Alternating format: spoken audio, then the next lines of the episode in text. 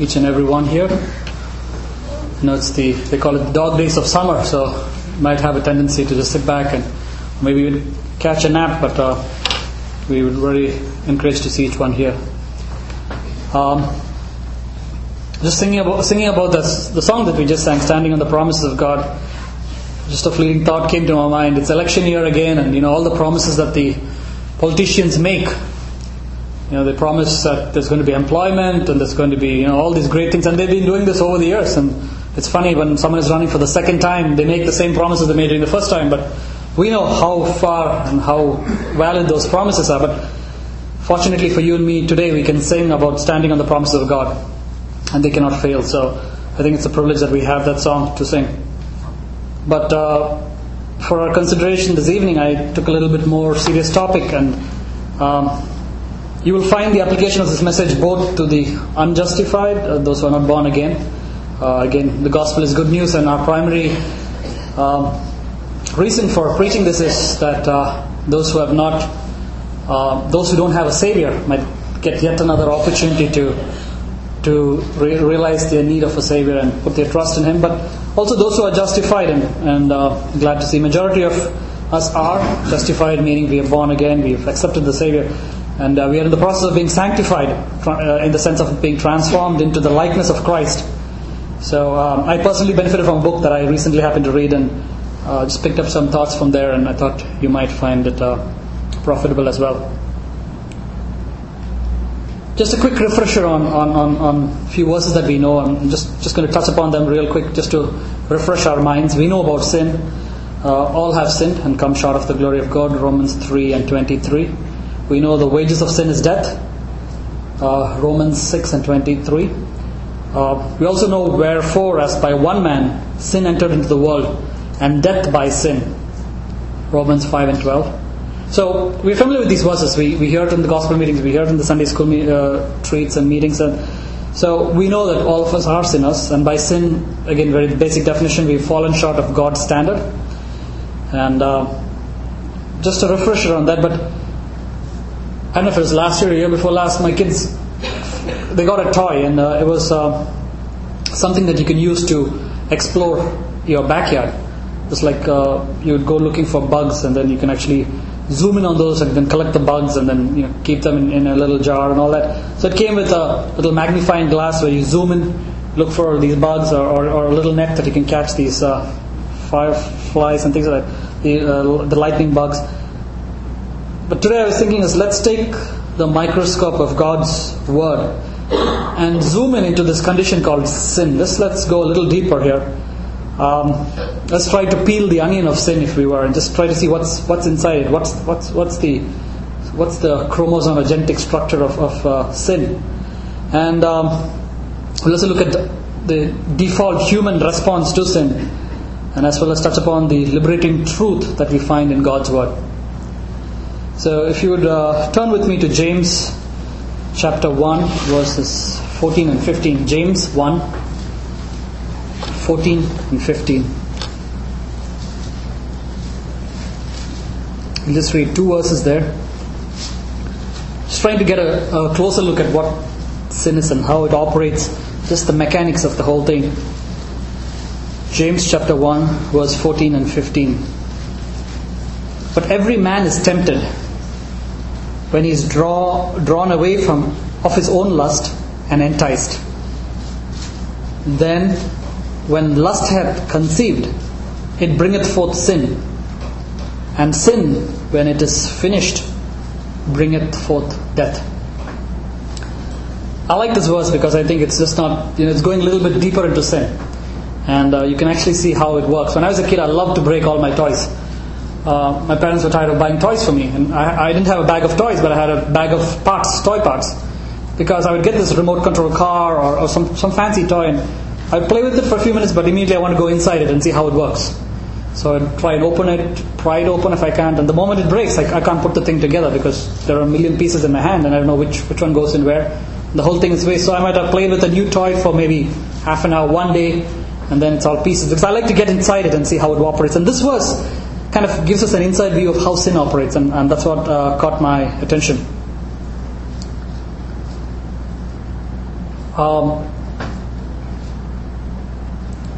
Every man is tempted, and when he is drawn away of his own lust and enticed, and lust, when it's conceived, it bringeth forth sin, and sin, when it's finished, bringeth forth death. So uh, I see lust as as the seeds that are sown that that that, that becomes grows into this sin that we're, we're talking about, which is missing God's standard, which is missing the holiness that God expects of us. So again, getting to the root cause, and I've mentioned this before at work also. Whenever we have a problem, the, the first thing our managers tell us, "Did you get the root cause analysis done?" Getting to the root cause, it's lust when it's conceived. It's almost the analogy here is to a, a human baby being born. So you see, when lust is conceived, it bringeth forth sin, and when sin is finished, bringeth forth death.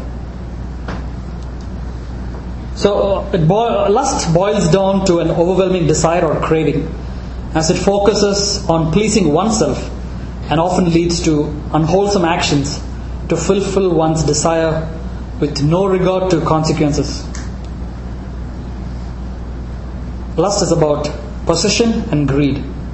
So, you know, it's not just uh, lust can be just greediness and possession and and um, you know trying to please oneself. Uh, it can be in action, it can be in our thoughts, and and lust is definitely sin. There is. Um, you, you cannot in, God, in God's holy standards there can be there is no place for lust there's no place for sin and and verse 14 says the drawing away right it starts with but every man is tempted and when he's drawn away of his own lust and he's enticed so you see some some a drawing away that's happening and um, it's the reversal of holiness because in holiness we are supposed to forsake that which is evil and cleave to that which is good. But when you, what lust is doing is it's drawing us away. So we're no longer forsaking that which is evil and cleaving to that which is good, but instead it's the reversal of what's happening there of, of what is expected of holiness. And and uh, everyone has sinned, so we can all you know admit very very frankly that you know we have lustful thoughts. We have uh, the Bible also speaks in terms of if you look with a lustful eye, you are you've already committed adultery. So there is no uh, one who can excuse excuse themselves and say, no, you know, I, am not a sinner. So uh, and and that's the beauty of God's word. It, it's when it makes a statement, it it, uh, it supports that statement with practical teaching here and saying everyone have sinned. Um, and lust and sin is not something that just happens overnight. It's, it's a process. And, and, and if you look at the first verse, it says, drawn of his own lust, own lust. It's not something that's coming from outside. It's not an external force. It's, it's, it's, it's within every human being. So um, we are good at the blame game. Now, if you go back to Genesis and you see uh, when Adam and Eve sinned, and God asked them, Adam, what did you do?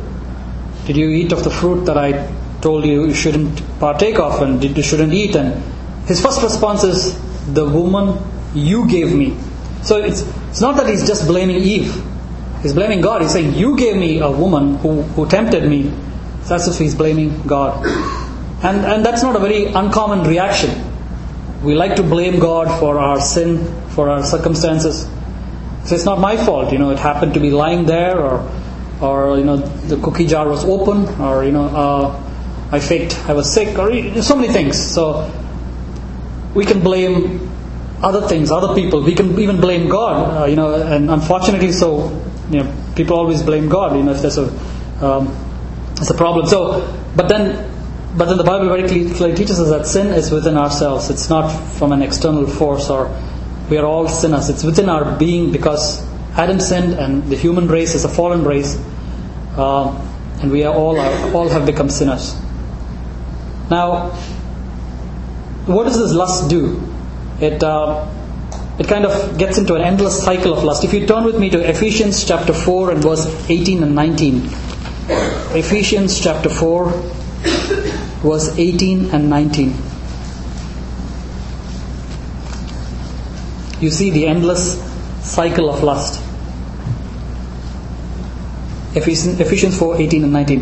having the understanding darkened, being alienated from life of God through the ignorance that is in them, because of the blindness of their heart, who, be, who being past who being past feeling have given themselves over to lasciviousness, to work all uncleanliness, uncleanness with greediness. So you, you see, it kind of self feeds on itself, and get, you get into this this uh, cycle of lust. And um, and also, as we saw, we let these seeds germinate, and, and, and they it's these thoughts and, and, and these little things that we allow to grow in us. Um, it's like it's like gasoline that is within each one of us, a very flammable liquid. And um, what external forces can do to it is can spark it or can create it to to to burn. So the Bible does talk about the devil as a tempter. You know, he tempts, and uh, it's like an external force tempting us, just making the gasoline or, or the lust uh, that leads to sin in our life just to come come alive, to burn, to come to life, as it were. And we know the consequences of the flame. Once it once the once it begins to burn it bursts into flame and it always results in destruction. And we know very well that the consequences of sin always is destruction death. Death physical death and spiritual death eternal separation from god. Um, very dire dangerous consequences of sin so there is no difference between you and a convicted felon if you were to allow me to say that except that he was further down the road and several small petty sins along the way were treated casually and he's reached to the point where he is today. You cannot play with fire and expect not to be burned by it. And in the verse we just read, what happens is once we get into the cycle of lust and sinning, we lose sensitivity and we are given over to sensuality. So, in God's standards of wholeness and expectation from us, a little lust is not okay. Now, we've learned again in Sunday schools growing up, like, you know, little petty things. Petty things will lead to bigger sins. You start off, maybe when you're a kid, you're stealing a cookie or, you know, making all these petty theft and petty sins, and, and, and they, they feed and they grow on and grow on until one day you're, you know, carjacking or, or, or, or breaking into a home and all these big sins. So it's just a, a cycle that. Uh, that just uh, traps us and, and, destroys us. And um, when we say that in God's standard of holiness and His expectation of us, that a little lust is not okay, God is not against your lust. God is against your lust. Not because He's opposed to pleasure, but because He's committed to it. So this is the other other thought that people get. Okay, so God is, God doesn't like pleasure, or pleasure is a bad thing. But God is not opposed to pleasure, but He is against lust, because lust robs us of the true pleasure that God has in mind for us. I like uh, Psalm 16 and verse 11, which reads, Thou wilt shew me the path of life.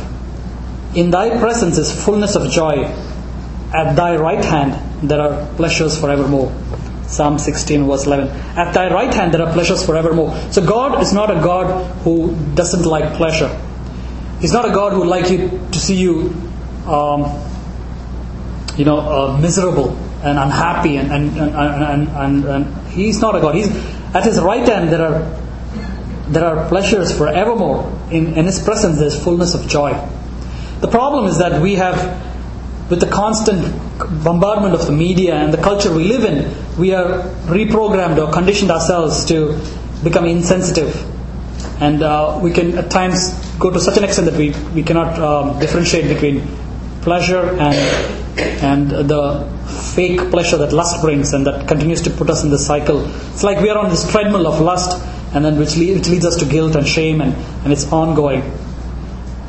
Um, so have you ever tried to break this? Have you ever tried to, you know, make some say resolutions? So, so for instance, New Year resolutions. You said this year I will not, uh, you know, watch these kind of movies or I will not read these kind of books. This year I will not, you know, I won't subscribe to these magazines. I know many, many other things that you know you can think of which, which lust brings into your mind.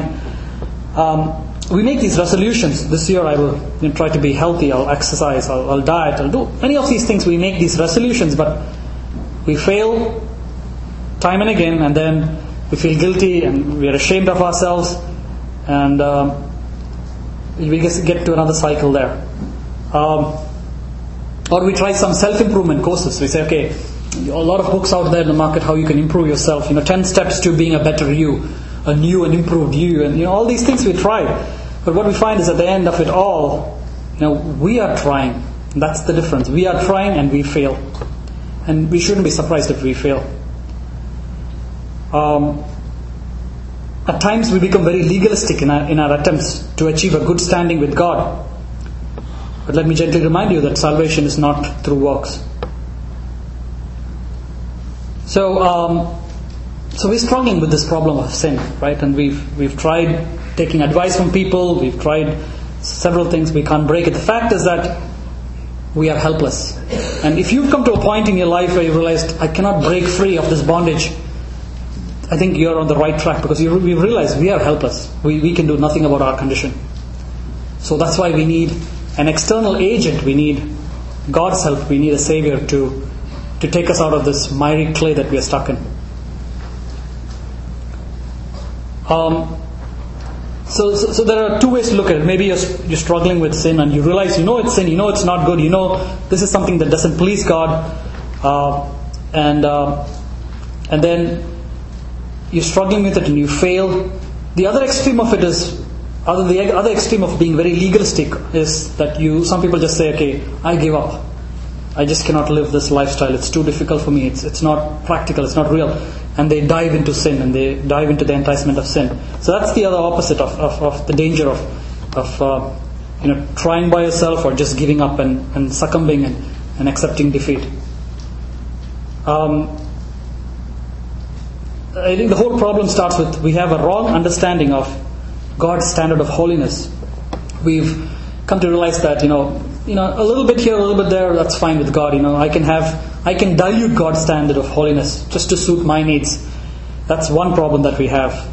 The other problem is the source of power. We try willpower. We try self things that we can personally try to do. So instead of depending upon God, and then sometimes the, we have a wrong motive for, for trying to fight sin. Uh, which usually results in, you know, for the past week I haven't done these things, so I should feel pretty good about myself. Um, kind of bringing pride into the picture.